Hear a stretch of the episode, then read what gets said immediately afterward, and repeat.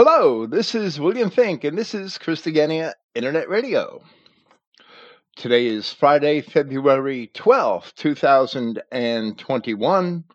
Praise Yahweh, the God of Israel, and thank you for listening.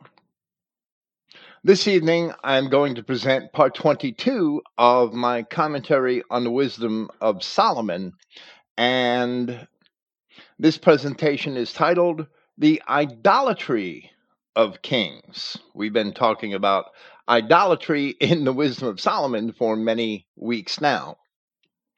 As the ancient children of Israel had conquered the land of Canaan, as it is described throughout Scripture, they themselves had eventually strayed and had begun to adopt the ways of those whom they had conquered. So Solomon, explaining this phenomenon, which we considered to be one of the important lessons from history when we discussed Wisdom chapter 12, had begun to describe for his readers the patterns of idolatry, which in turn have led to the adulation of men. But in ancient times, the adulation of men led to the worship of kings, and men would ultimately be compelled to accept the idolatry of kings. Earlier in Wisdom, in chapter 2, Paul had illustrated for us a portrait of the wicked, whereby he described the desires of men who would oppress the righteous and make themselves the law, as they are portrayed as having exclaimed, Let our strength be the law of justice. For that which is feeble is found to be worth nothing.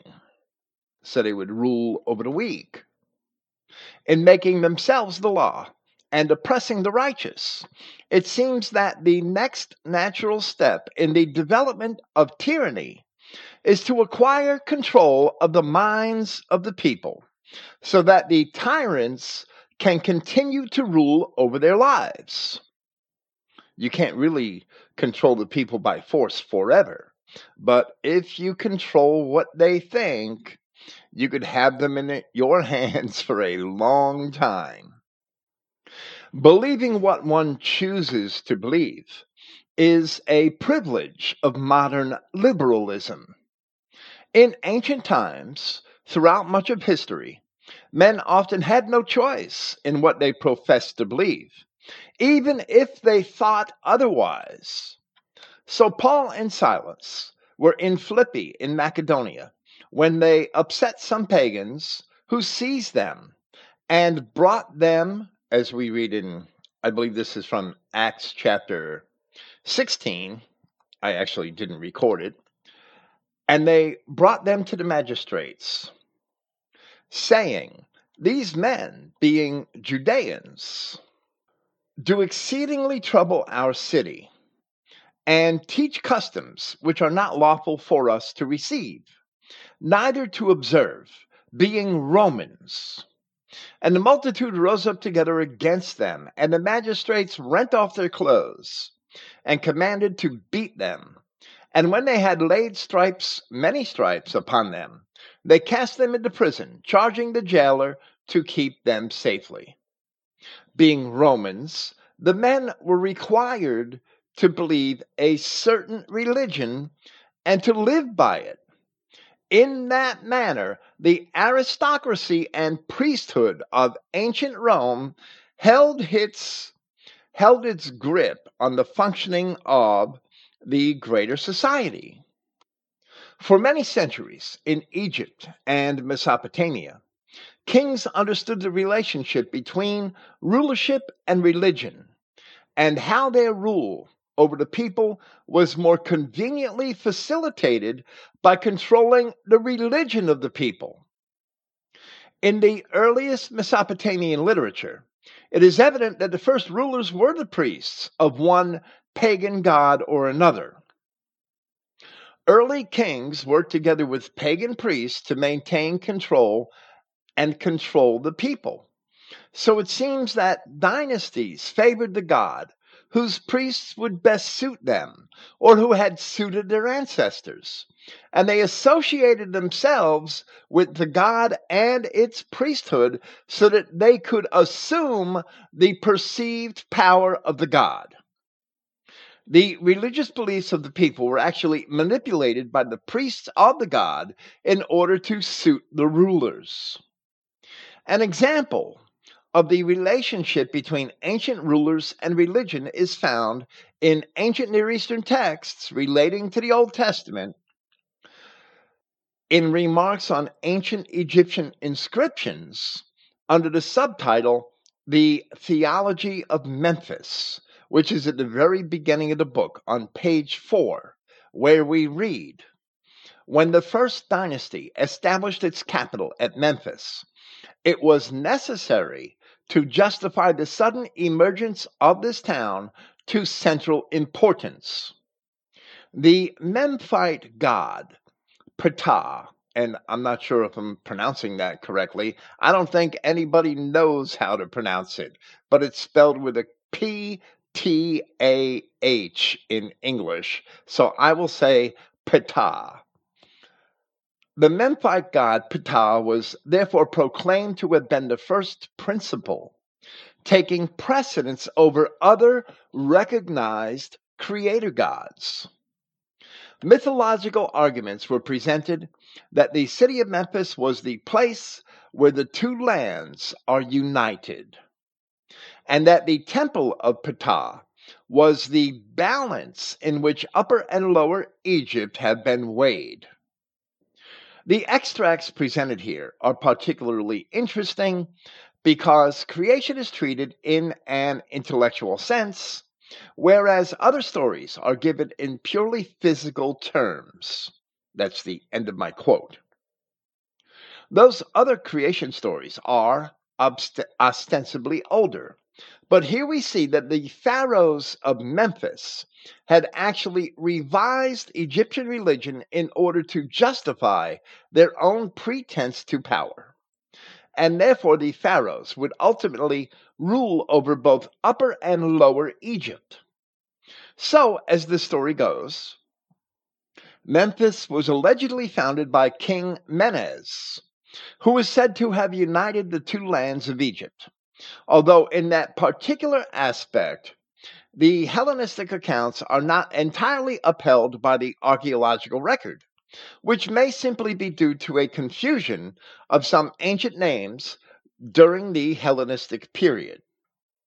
The Menes of the Hellenistic literature may well have been the pharaoh known in the inscriptions as Narmer, but in any event, the control of the religious narrative was evidently important to the pharaohs who sought to maintain control of the people.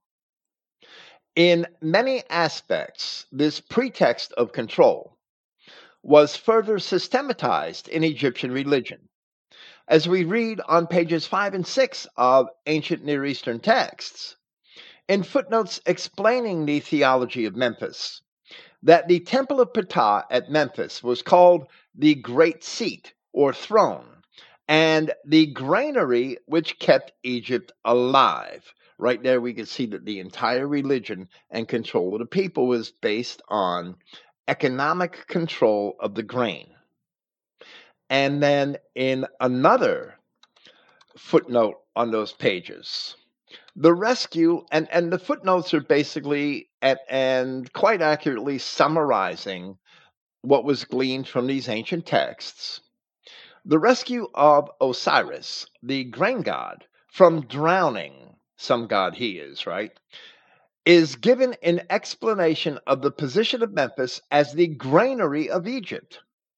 In the following context one must understand that osiris's son was horus and that Horus was the king of Egypt.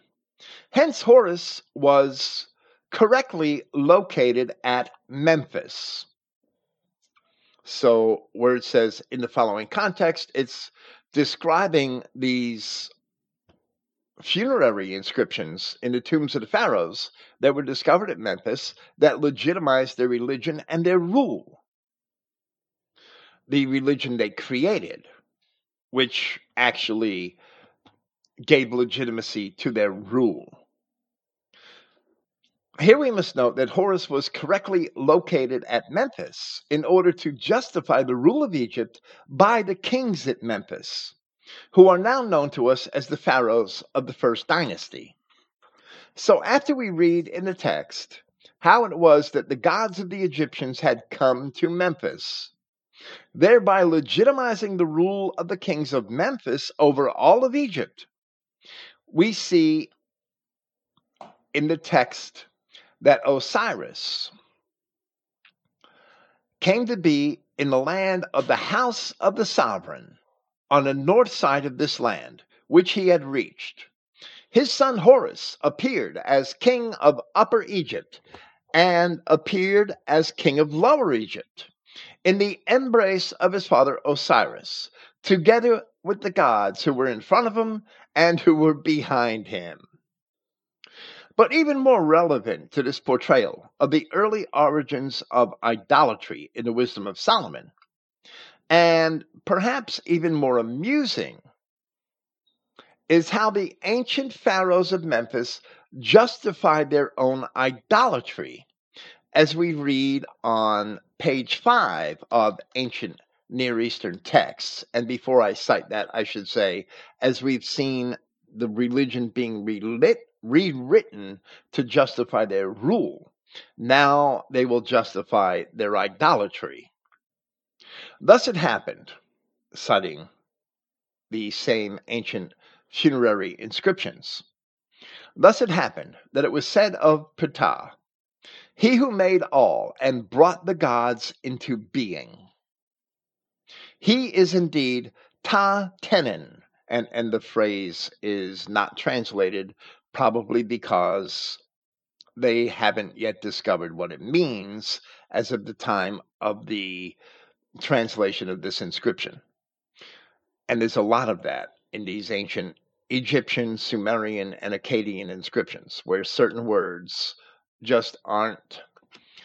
It, it's just difficult to properly define them. Another word is ka, which we will see later on in the same paragraph. He is indeed ta Tenen, who brought forth the gods. For everything came forth from him nourishment and provisions, the offerings of the gods, and every good thing. Thus it was discovered and understood that his strength is greater than that of the other gods. And so Ptah was satisfied after he had made everything, as well as all the divine order. He had formed the gods. He made the cities. He had founded nomes, or districts, or counties, if you will. He had put the gods in their shrines. He had established their offerings. He had founded their shrines. He had made their bodies like that with which their hearts were satisfied. So the gods entered into their bodies, and this is the relevant portion of this inscription, which I said was more amusing. So the gods entered into their bodies of every kind of wood, of every kind of stone, of every kind of clay, or anything which might grow upon him, in which they had taken form. So all the gods, as well as their kas, K A apostrophe S is the way it is in the text of ancient Near Eastern texts. It's spirits, in my opinion, the life force of the body that could be called the soul, whether you're speaking from the Adamic perspective or the animalistic perspective, perhaps. As w- so, all the gods, as well as their kas, gathered themselves to him content and associated with the Lord of the two lands. So basically, at Memphis in the first dynasty of pharaohs, Egyptian religion, Egyptian mythology was rewritten to accommodate the rulers of Memphis. So they actually rewrote religion to accommodate themselves to justify their rule and to justify their will over the rest of Egypt. Yahweh, the God of Israel, condemned this sort of idolatry and forbid the notion that he should be represented by such idols. But while Solomon had described the beginnings of idolatry, with the casual making of idols out of otherwise useless chunks of wood by a workman in his spare time, which eventually led to the more intentional manufacture of idols by workmen for profit. Here, the ancient Egyptians had claimed that their gods had actually inhabited the bodies of wood, stone, and clay from which their idols were made. And that, that their supreme god, Ptah, himself had created the shrines which contain those idols. Indeed, it is no coincidence that the wisdom of Solomon itself comes to life in a summary examination of the idolatry of Egypt. I'll bet all those little Mary statues in the Catholic Church, they weren't made by Ptah. They were made by they were made in China. but that's a different story. So likewise, after the death of Solomon, Yahweh God had divided the kingdom into Israel and Judah. And Jeroboam, the son of Nebat, came to rule over the kingdom of Israel. He also understood that he could not control the people so long as they traveled to Jerusalem in Judah to worship Yahweh at the temple, which was under the control of the king of Judah. So we read in 1 Kings chapter 12, from verse 26 after Jeroboam had built his house in Shechem. And Jeroboam said in his heart, Now shall the kingdom return to the house of David. That was his fear. If this people go up to sacrifice in the house of Yahweh at Jerusalem, then shall the heart of this people turn again unto their Lord, even unto Rehoboam, king of Judah, and they shall kill me, and go again to Rehoboam, king of Judah. Whereupon the king, meaning Jeroboam, the king took counsel, and made two calves of gold, and said unto them, It is, meaning to the people, right? It is too much for you to go up to Jerusalem. Behold, thy gods, O Israel, which brought thee up out of the land of Egypt, meaning the two calves of gold. And he set the one in Bethel, and he put the other in Dan. And this thing became a sin, for the people went to worship before the one, even unto Dan. And he made a house of high places, and made priests of the lowest of the people, because the scum of the earth seemed to become priests and actors. He made priests of the lowest of the people, which were not of the sons of Levi. And Jeroboam ordained a feast of the eighth month, on the fifteenth day of the month, like unto the feast that is in Judah, and he offered upon the altar. So did he in Bethel, sacrificing unto the calves that he had made, and he placed in Bethel the priests of the high places which he had made. If Jeroboam himself appears at his idols and sacrifices it appears to be worshiping them, the people will follow suit. So he offered upon the altar which he had made in Bethel the fifteenth day of the eighth month, even in a month which he had devised in his own heart, and ordained a feast unto the children of Israel. And he offered upon the altar and burnt incense. Surely Jeroboam did not contrive an entirely new religion as the children of Israel also compelled Aaron to create a golden calf when they grew impatient at Sinai 500 years earlier. But just like the ancient rulers of Egypt and Mesopotamia, Jeroboam knew that he must control the religion of the people if he were to maintain his own rule over them.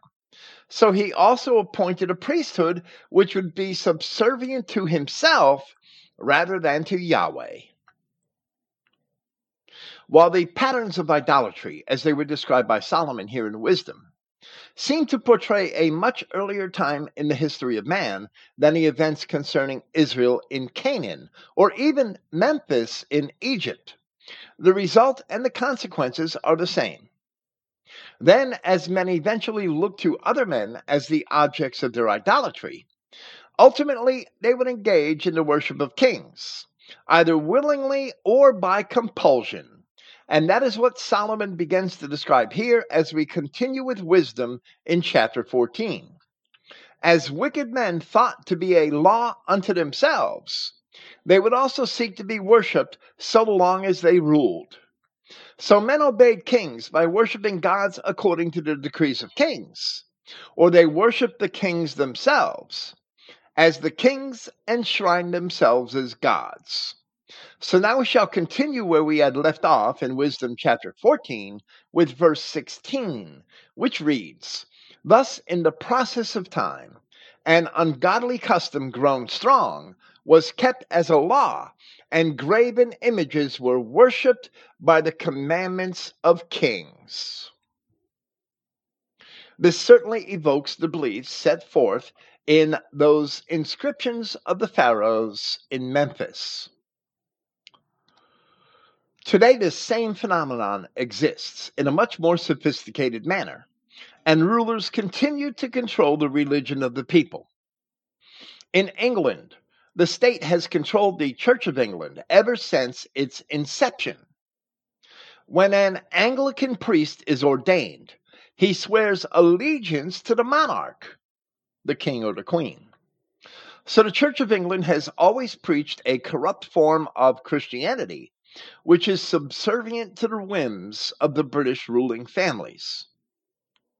Similar to the situation which Jeroboam had faced, Americans saw the Anglican Church as an agent of the king, and many Anglican priests in America resigned their positions in the church during the American Revolution, while other Christian denominations in the colonies became more influential.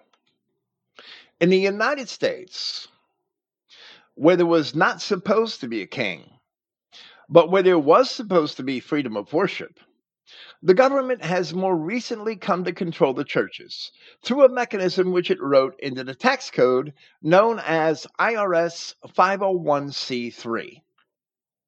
While the churches do not ever pay income taxes, the income being in the form of gifts and donations.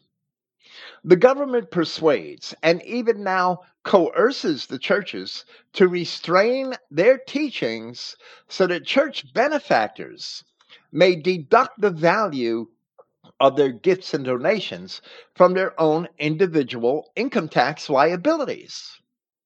In that manner, to the degree of the tax liability on those gifts, the government is basically subsidizing the churches by the amount of taxes forgiven in the gifts of their donors.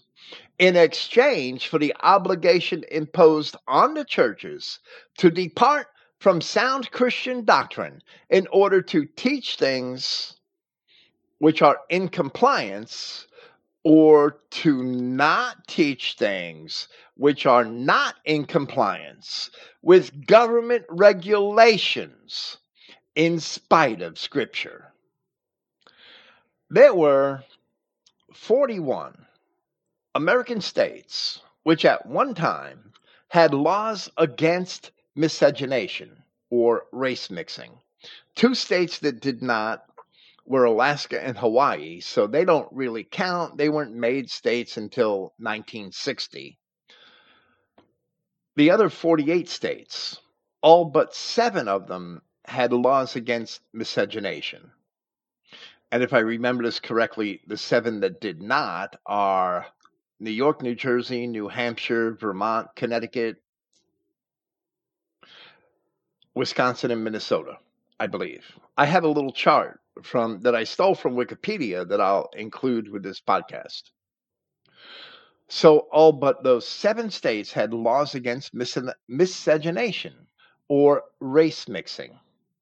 And while nearly 30 of the remaining states repealed their laws against miscegenation by the 1960s, presumably a single court decision in 1967 forced the last 16 states which still had them to repeal such laws. all of those states being in the South. In some states, which never had laws against miscegenation, throughout their early history, miscegenation was not an issue. Miscegenation was never an issue in New Jersey or New York after the 1600s. In others, government policy had followed the policies of the dominant churches. And I'm speaking mainly of Pennsylvania and Massachusetts. It's especially true as such laws in those states were repealed at a very early time. But in most states, the policies of the churches were ultimately compelled to follow the policy of the government. Lately, churches such as the Southern Baptist and Latter day Saints had expressly forbid miscegenation, and now they accept it. Even no longer considering it to be a sin, as if the church decides what's a sin and what's not instead of God. When in truth, God decides what's a sin and what's not. So we must ask ourselves did the Bible change? It would be difficult today, with the proliferation of written records, for rulers to rewrite religion as they did in ancient Memphis. But the clergy which has cooperated with the rulers, have changed the Bible in their translations and interpretations of terms which clearly refer and forbid, they refer to miscegenation and even to sodomy. They've changed their interpretations to accommodate the governments, while the Bible, New Testament and Old, clearly forbids sodomy. So, even more recently, as the government has become more and more permissive of sodomites, so have the churches. Until 1962, every state had laws barring bestiality, sex with animals.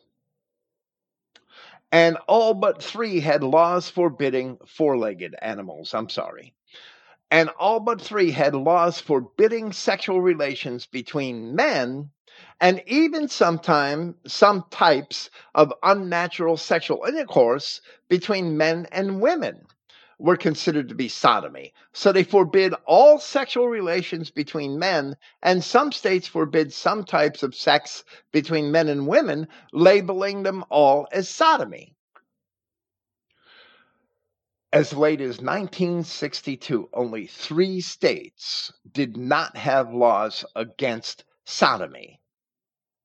And one of them's in one of them's West Virginia, and the other two I really don't remember, even though I saw the chart this morning. It, it's um they're in the Midwest and the far west. It's immaterial. I'll include that chart also. The states which did not repeal such laws as late as 2003, and it was a handful, were once again compelled to repeal them by another court decision issued that same year.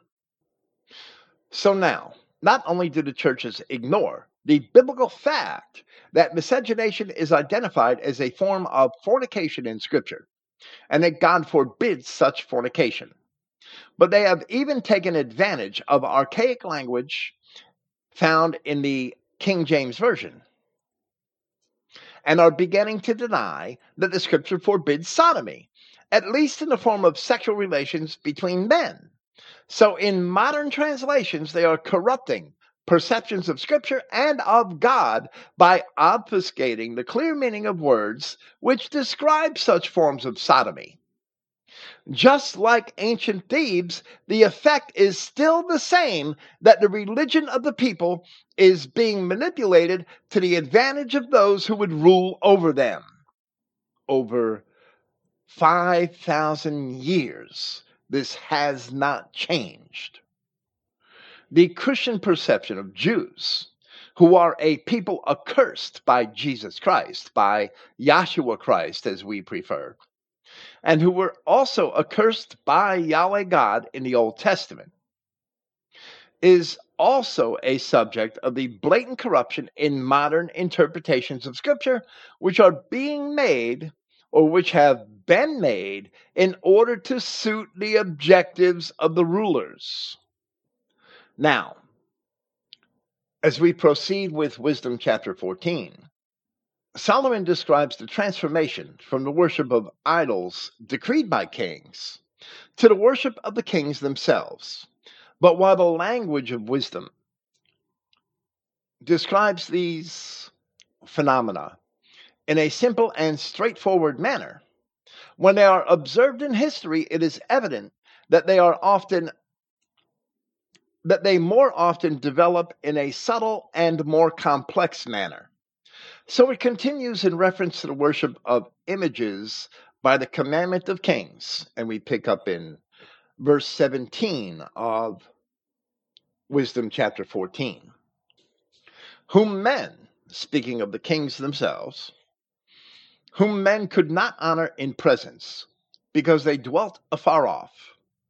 They took the counterfeit of his visage from afar, and made an express image of a king whom they honored, to the end that by this their forwardness might flatter him that was absent as if he were present. And the Greek word spude, translated as forwardness here, is haste or speed and therefore also exertion and even attention.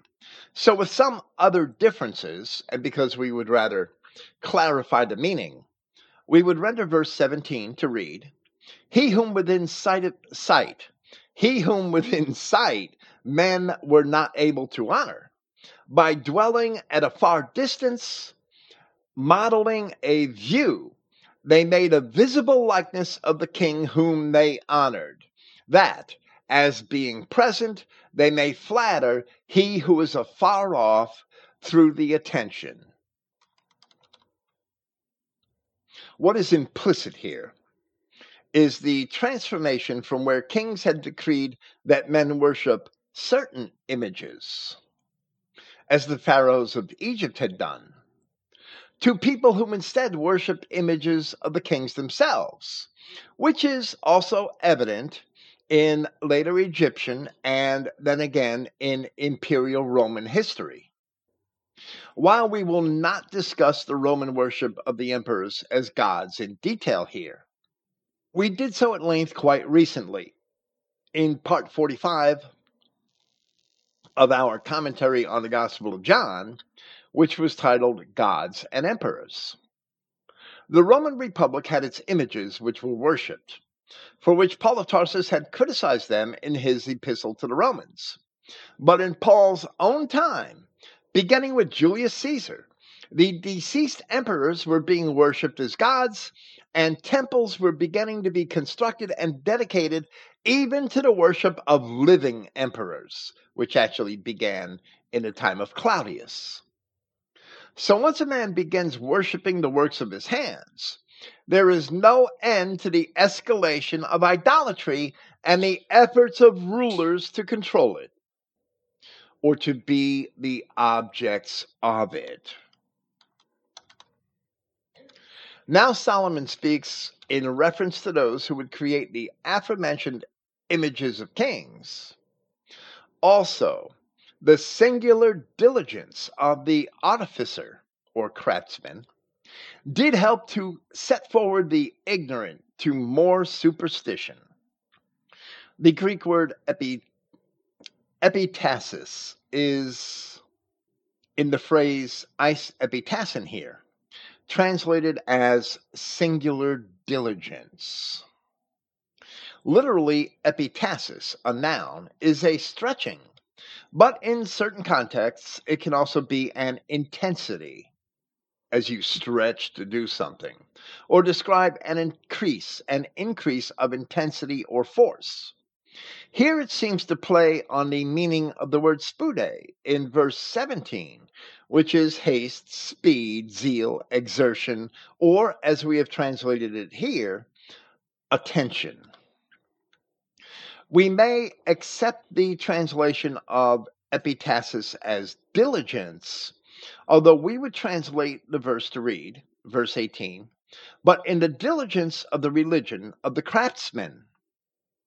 Even the ignorant were urged to devotion.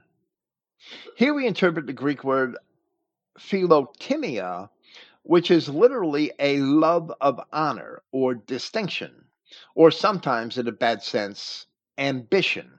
We would interpret it as devotion, since it describes the image of the king as an object of worship. So, in that same manner, Solomon continues to speak of the craftsman who made that image, and he says, For he, peradventure, willing to please one in authority, forced all his skill to make the resemblance of the best fashion. I'm sorry. The translation of this verse actually obscures the cunning of the artificer.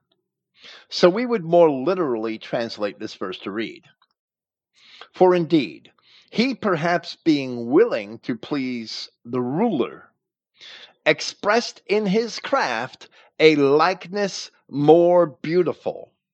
And that's a perfectly literal translation. Here it is apparent that the images of ancient rulers were very likely created to be more beautiful or handsome than the rulers themselves, as the artisans had also sought to please the rulers. Now, Solomon explains the result of the manufacture of such images in verse 20. And so the multitude, allured by the grace of the work, took him now for a god, which a little before was but honored.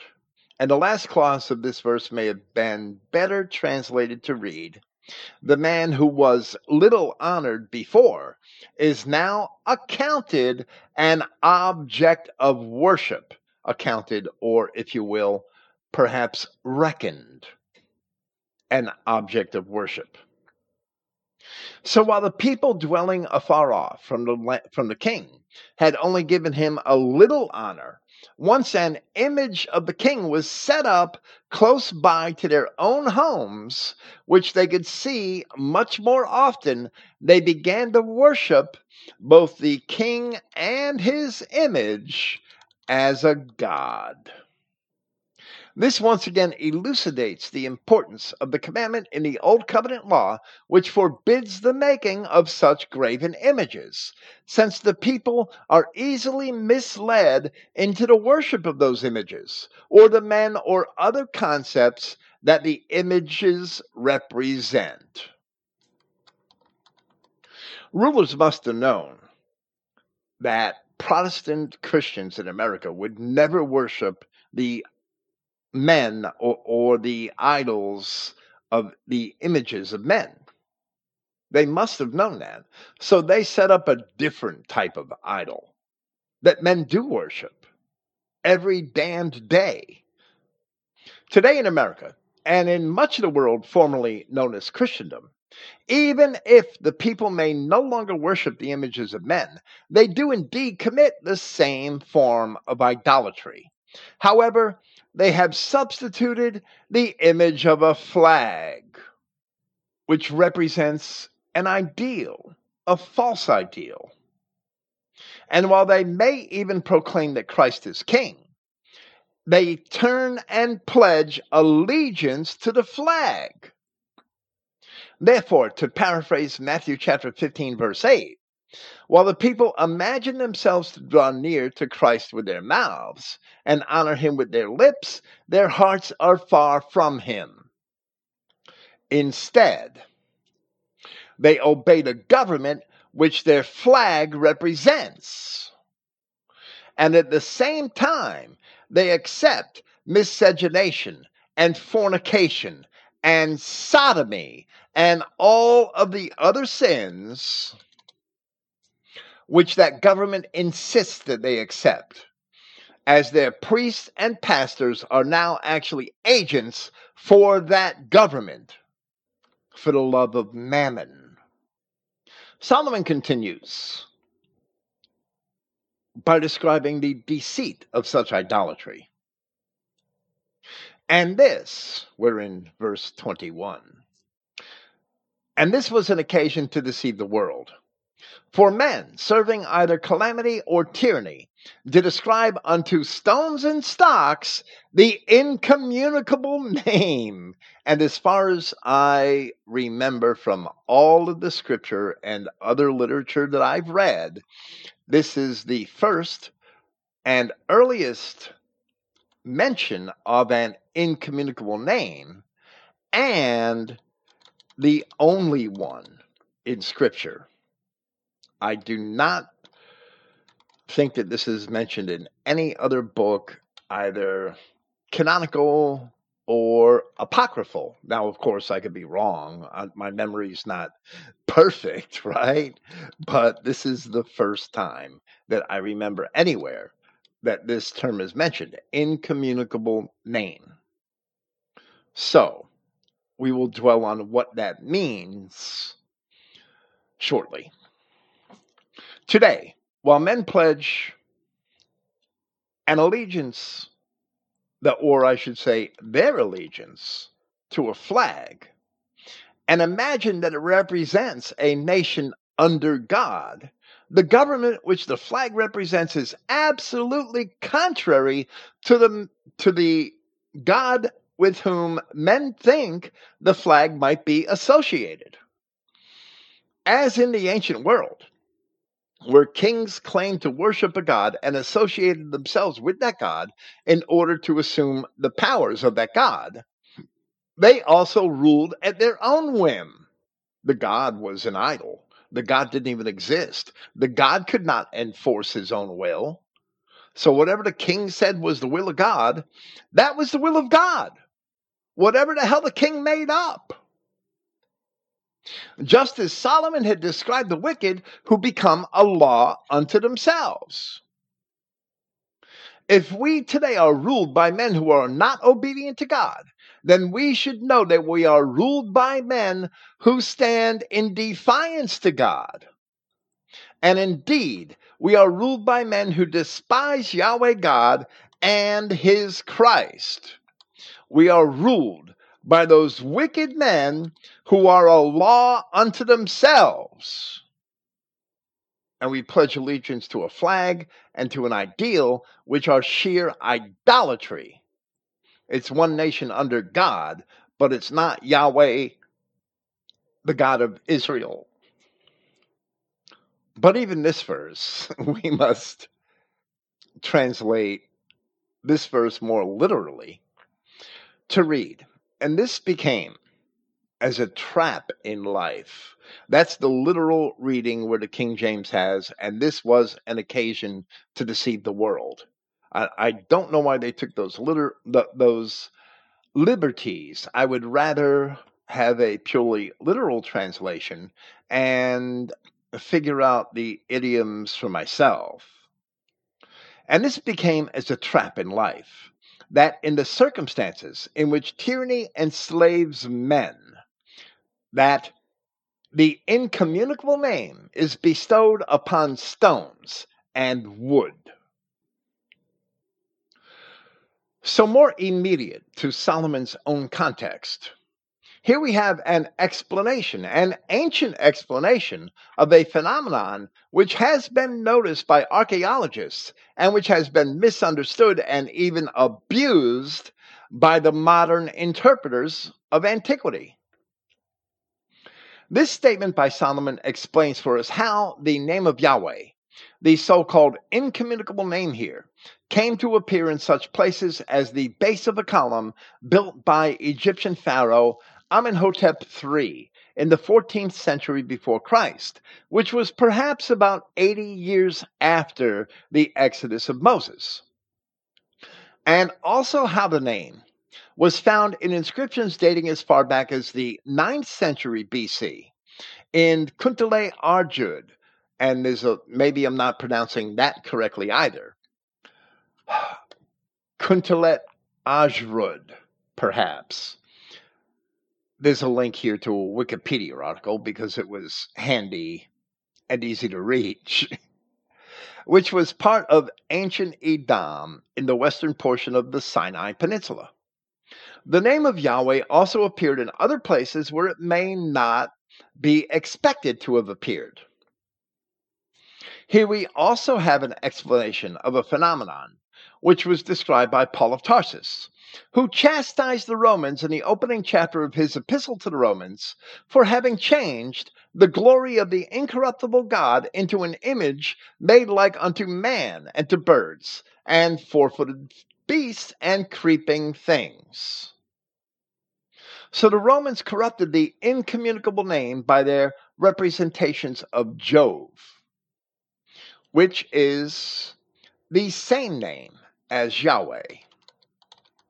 When you understood that in Latin it was pronounced Yahweh, or perhaps Yahweh, or Yahweh, or something similar, because we believe Yahweh as we know the tetragrammaton is pronounced as Yahweh, but we're not necessarily correct about that when it, if we could only hear the ancient priests pronounce it and pronounce a lot of these other things and then start asking them questions. I'm sorry.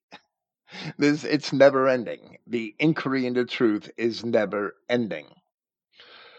And none of us are ever going to have it all. But where we see the phrase incommunicable name at the end of this verse, that is often interpreted in a manner which forbids the utterance of the name of Yahweh, as the modern Jews also assert. That is not a correct interpretation of the Greek phrase here. To akoinotetan onoma. Within the context of the Hebrew Bible, their interpretation is not correct.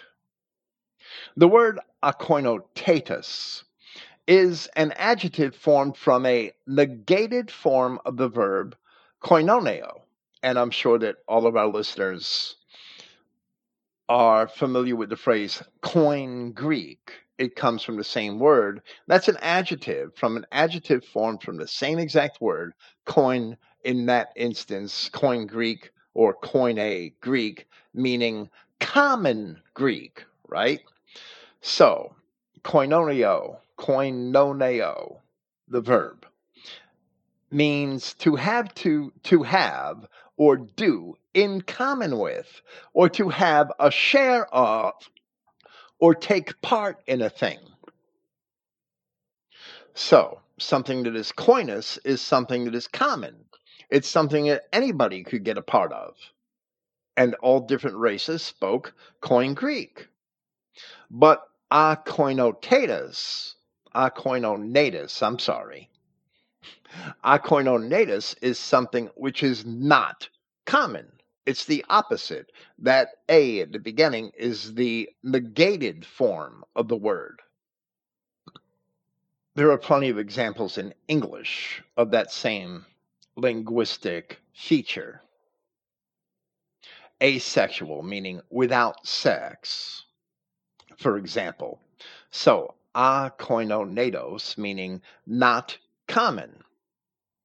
In the context of the Old Testament, it means that the name of Yahweh is not to be communicated in the sense that it is not to be shared with people other than the children of Israel, as Yahweh is exclusively the God of Israel. So, where it's the incommunicable name, that doesn't mean it's the inutterable or not speakable name that means it's just incommunicable to the other races that it should not have been shared with them. Because that makes it profane. That makes something which is separate, which is holy, which is sanctified, and it makes it profane when you mistreat it in that manner. When you share the name of Yahweh with aliens Chinamen, niggers, whatever, Mexicans, whatever. They're not to have that name. Speaking of the law by which the children of Israel knew the name of Yahweh, we read in the 147th Psalm, a psalm which is attributed, something which I've only recently noticed, is attributed to the prophets Haggai and Zechariah. He shows his word unto Jacob his statutes and his judgments unto Israel. He has not dealt so with any nation, and as for his judgments, they, meaning the other nations, have not known them. Praise ye Yahweh. We also read in the law in Leviticus chapter 22 from verse 32 Neither shall you profane my holy name. The children of Israel were to be a separate people, and only they were to have his name, to keep it holy. Neither shall you profane my holy name, but I will be hallowed or sanctified among the children of Israel. I am Yahweh, which hallow you, or who sanctifies you. Yahweh sanctifies Israel. Israel keeps Yahweh holy by not sharing his name and his laws with the heathens, with the other nations. Yahweh being hallowed among the children of Israel, they can indeed share his name with one another. And the Jews are just liars. They're liars every single time. Now, Solomon speaks in reference to the result of the idolatry of the people. Moreover, this was not enough for them, that they erred or wandered in the knowledge of God. But whereas they lived in the great war of ignorance, the great war of ignorance that we are still fighting today, those so great plagues called they peace. It should be absolutely clear when we look around us that the great war of ignorance is still being fought to this very day, as most supposed Christians are actually committing idolatry and even celebrating idolatry. And not only celebrating idolatry, but celebrating what Paul of Tarsus described as the punishment for idolatry, which is sodomy, in Paul's words, or miscegenation, here in the words of Solomon, as we shall see. Everything which the ancient children of Israel had done to sin against Yahweh, they did in a wayward pursuit of the peace of men.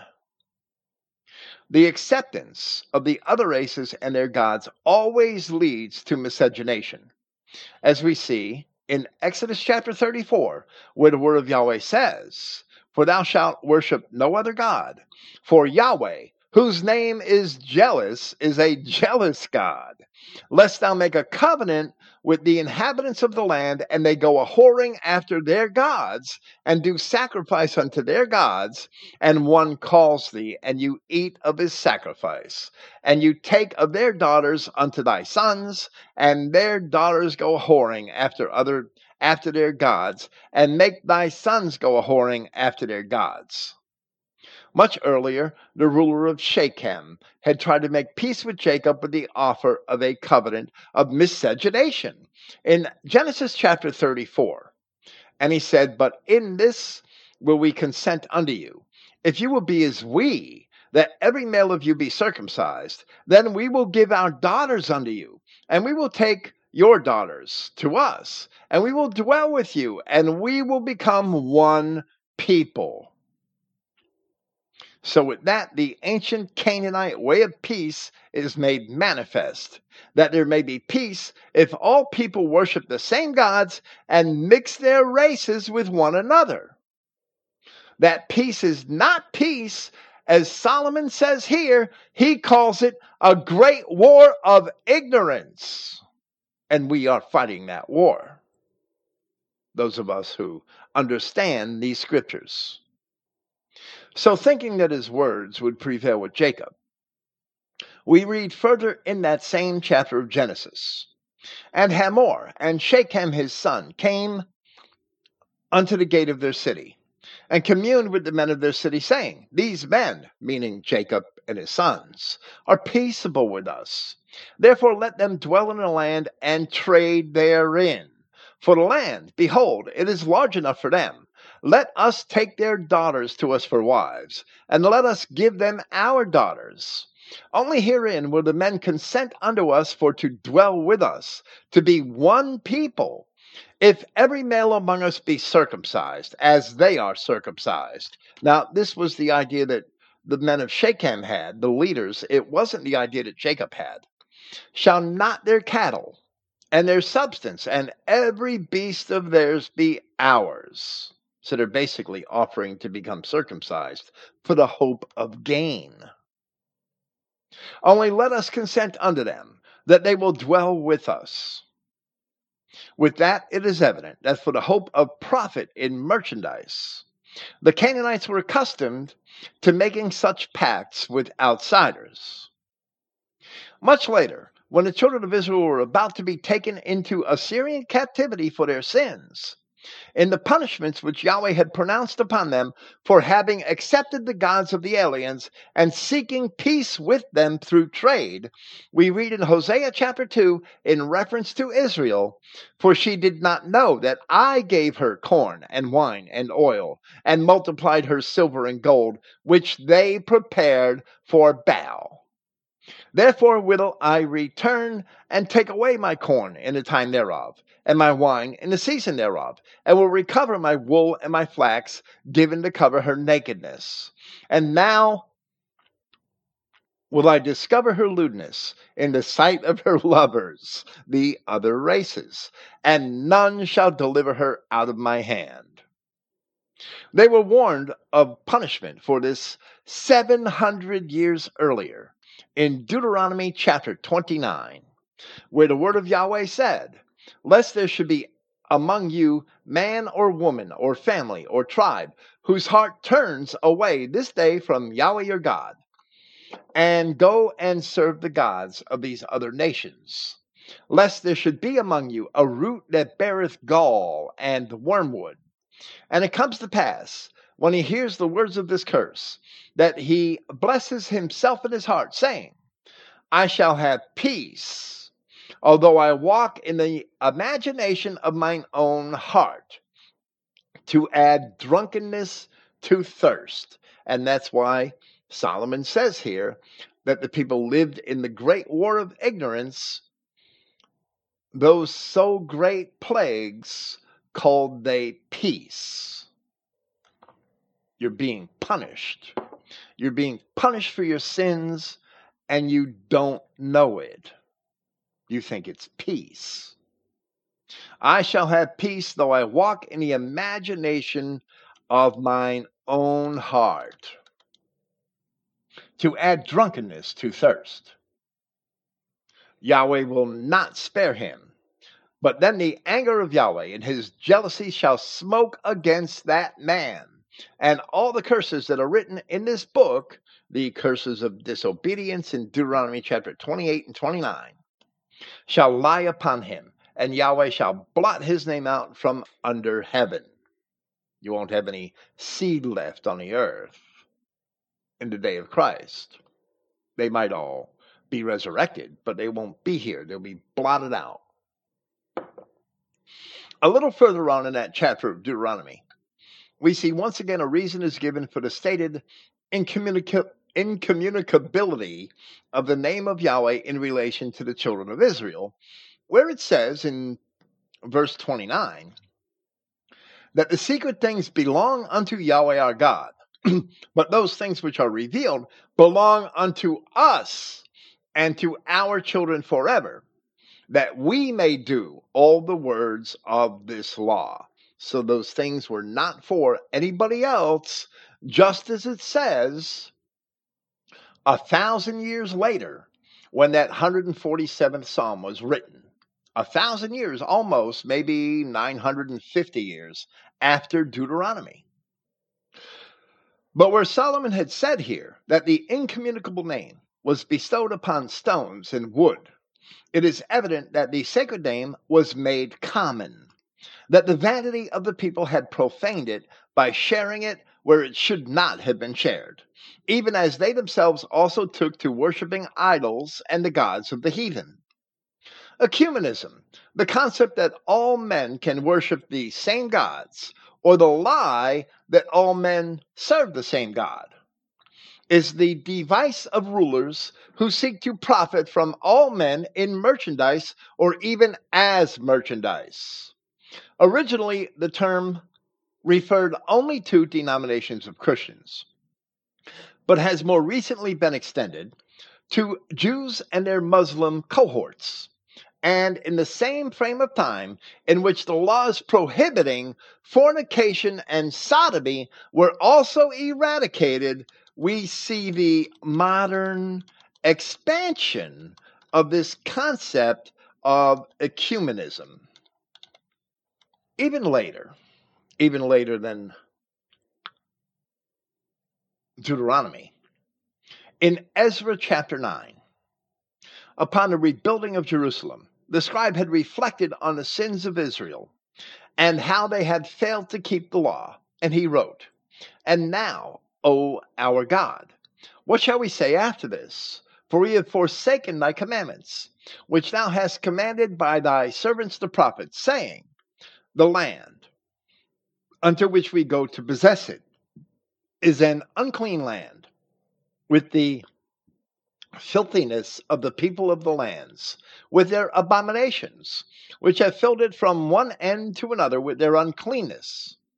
Now, therefore, give not your daughters unto their sons. Ezra addressing the people of his time.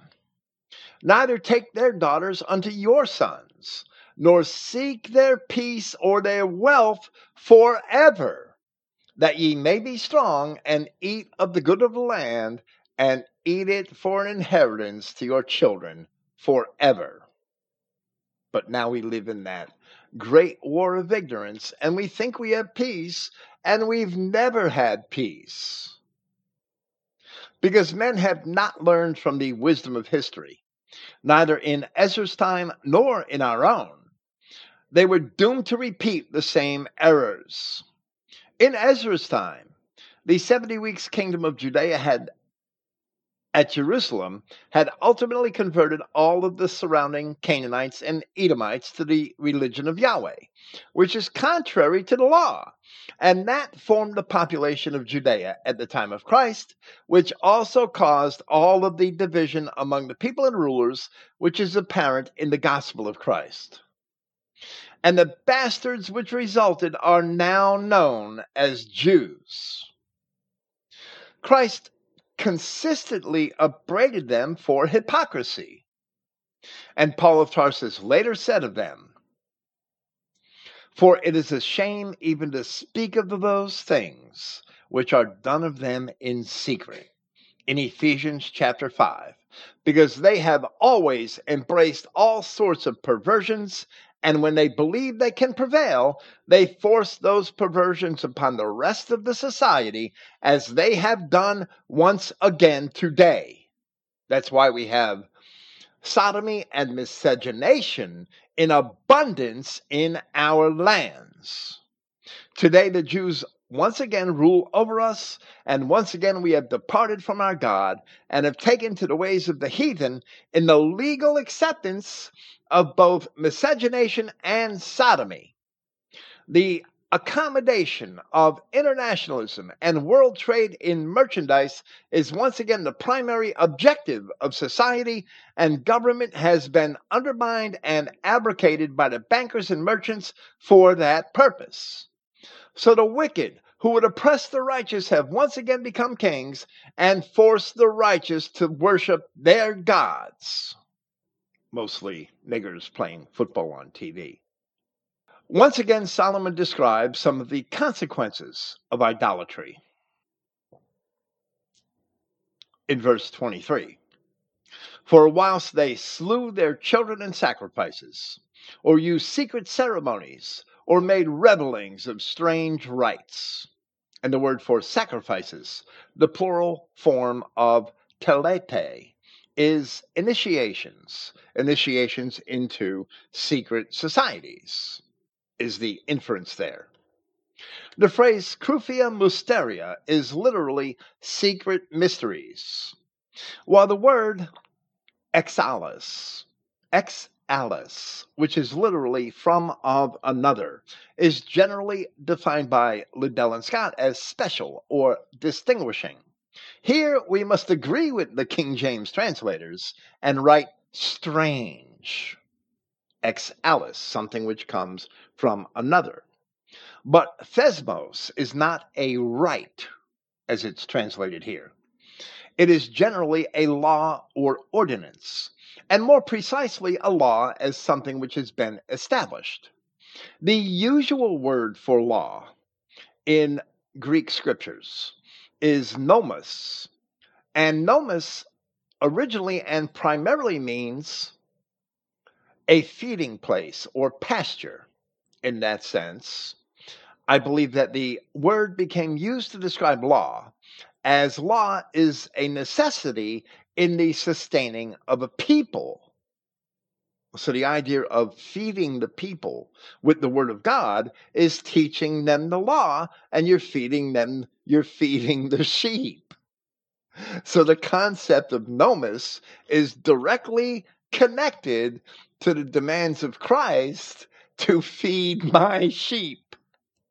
So, to distinguish thesmos from nomos, as well as for our other reasons, the final phrase of this verse may be translated more literally rather than or made rebellings of strange rites. It should be translated or leading frenzied festivals or leading frenzied festivals. And and when I made my notes, I actually left the phrase out. I'm sorry, I forgot to translate Exalis and Thesmos, or leading frenzied festivals of strange ordinances. And I don't know how I missed that, but that's okay. It was quite a bit of preparation in few in few hours this afternoon. So the end of that, where it says, or made revelings of strange rites, it should be, or leading frenzied festivals of strange ordinances. Like these things were brought in by Israelites from these foreign tribes and, and they started practicing them. That's all. The Bacchic orgies and other rites of the Greek pagan religions certainly can be described as frenzied festivals. Earlier, and, and even the Greeks, to the Greeks, they were originally strange because the Greeks themselves attest that these things came from Egypt. And that that's how the Greeks started practicing them.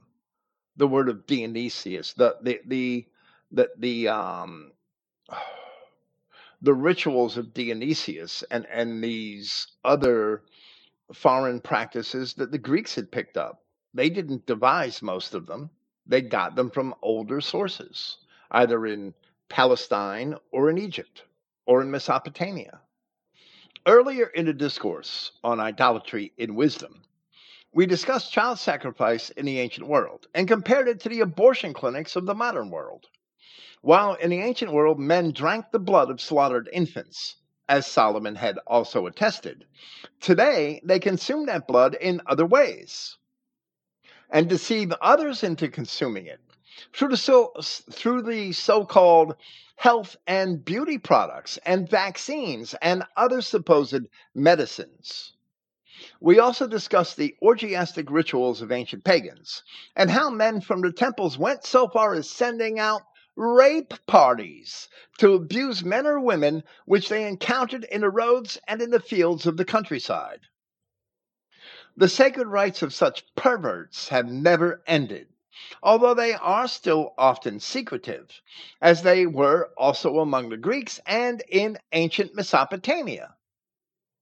Now Solomon continues to describe the consequences of idolatry which should also resonate with some of our own friends listening today.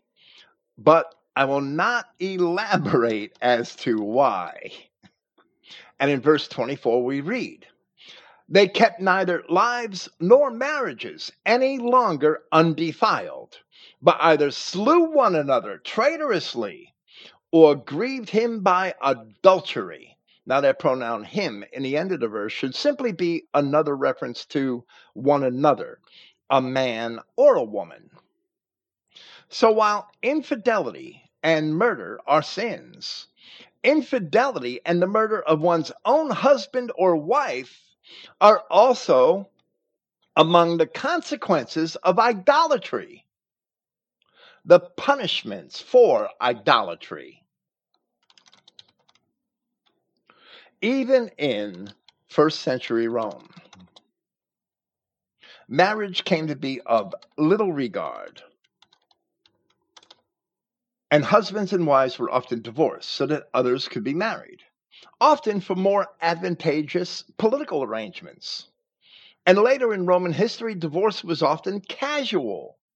But sometimes there was even murder, where divorce was inconvenient, and the treachery of men such as Henry VIII was not novel in the 16th century. According to more than one Roman historian, the Emperor Nero had five wives, but the fourth wife was a castrated young boy, and the fifth wife was a former adult male slave. So he had five wives, but I really don't know how many real wives he may have had. I think that one wife, Poppaea, was actually a Jewess, an Edomite Jewess. That's beside the point. That's that that's not really speculation. There are sources for it, but they're not entirely reliable or corroborated. Let's put it that way.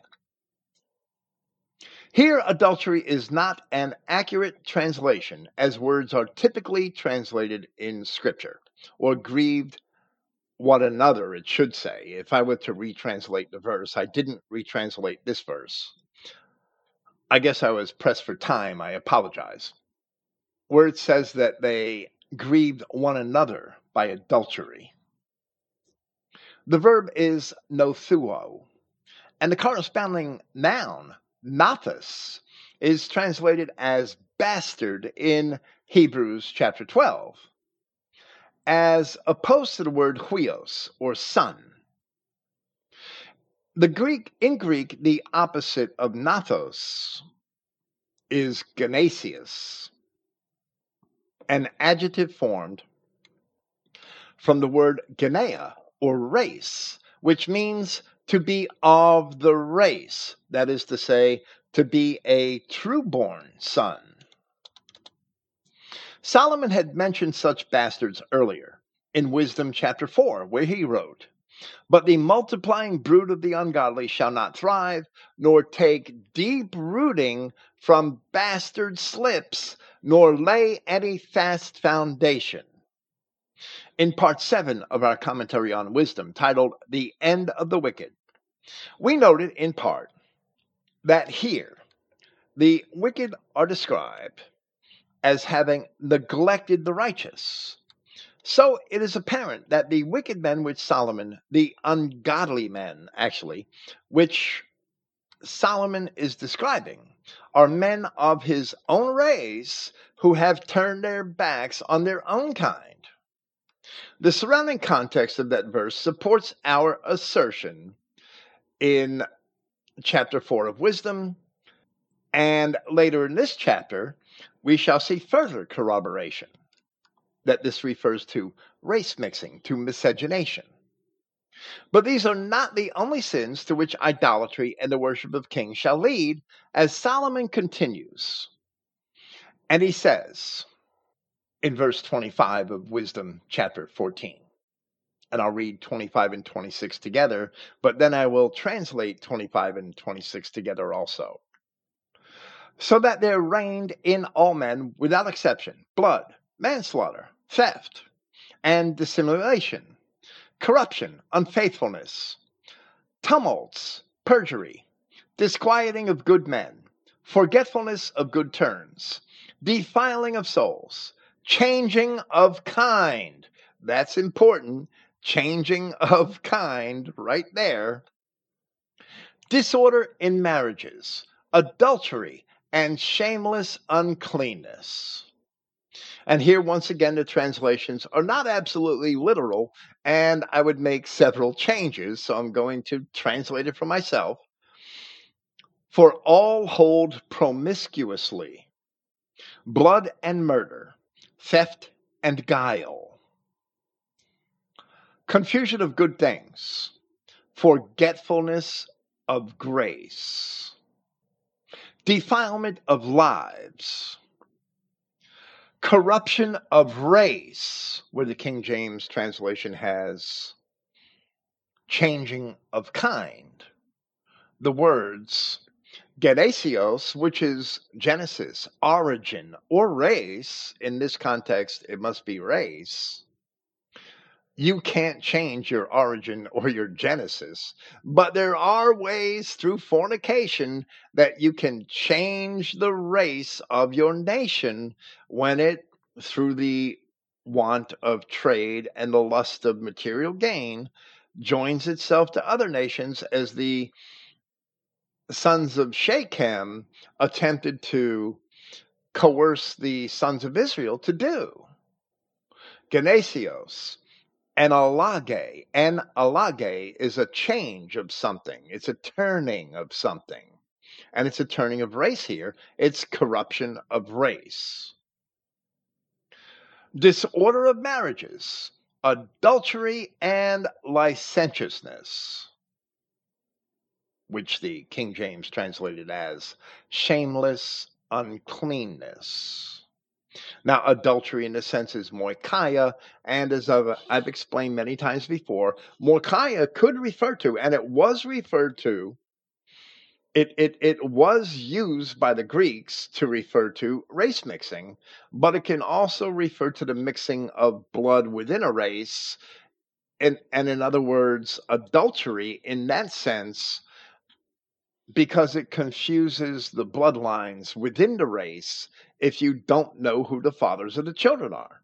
So, there's two senses in which adultery is used throughout the New and Old Testaments one of race mixing and one of just confusion of the blood within a race. That's because moikia comes from a Greek verb megnumi. And megnumi means to mix. And the Greeks used that in the sense of confusion in the mixing of the, the, the families of their own nation through adultery.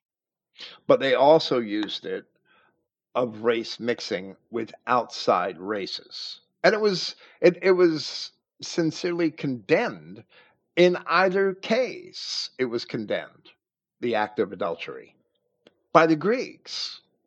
So, this translation that I've offered here of these two verses is absolutely literal, and we see further references to miscegenation, which is the pollution of one's race in the creation of bastards that is so clearly described in the earlier chapters of wisdom as the end of the ungodly. Those who would turn their backs on their own God and people this is the end of idolatry. And Solomon now concludes For the worshiping of idols, not to be named, is the beginning, the cause, and the end of all evil. The reference of idols not to be named, or the reference to, I should say, idols not to be named, is in keeping with the commandment and law found in Exodus chapter 23, where it reads from verse 13 and in all things that I have said unto you, be circumspect, and make no mention of the name of other gods, neither let it be heard out of thy mouth. As we have already mentioned, Paul of Tarsus had made a very similar analogy in Romans chapter 1, where at first he had chastised the Romans for forsaking the truth of God and turning it into a lie turning it into idolatry. So, just as Solomon has done here, Paul asserted that infidelity in marriage and sodomy, rather than race mixing, is a punishment from God as the inevitable result of idolatry. Of course, just because Paul illustrated or, or I should say more fully, because he does mention fornication, which which I will mention later. Just because Paul more fully illustrated one outcome and Solomon another does not mean that one or the other are not true, as in fact both are true. That fornication, miscegenation, and sodomy are both the inevitable consequences of idolatry. So, just as Solomon did here, Paul went on to give his own list of resulting sins at the end of Romans chapter 1 and said, according to the King James Version, and even as they did not like to retain God in their knowledge, because the Romans had the truth of God and changed it into a lie, unlike the heathens of Solomon's time, who were never supposed to have the truth of God, but the Israelites did, and they chose instead to commit the idolatry of kings, the idolatry of heathens, of the heathens, God gave them over to a reprobate mind to perhaps kill your own wife, beat her to death right in front of your child. God gave them over to a reprobate mind to do those things which are not convenient, being filled with all unrighteousness, fornication, wickedness, covetousness, maliciousness, full of envy, murder, debate, deceit, malignity, whisperers, backbiters, haters of God, despiteful, proud boasters, inventors of evil things, disobedient to pattern, to parents, without understanding, covenant breakers, without natural affection, implacable, unmerciful, who knowing the judgment of God, that they which commit such things are worthy of death, not only do the same, but have pleasure in them that do them. So while Solomon here did not mention sodomy, he described miscegenation.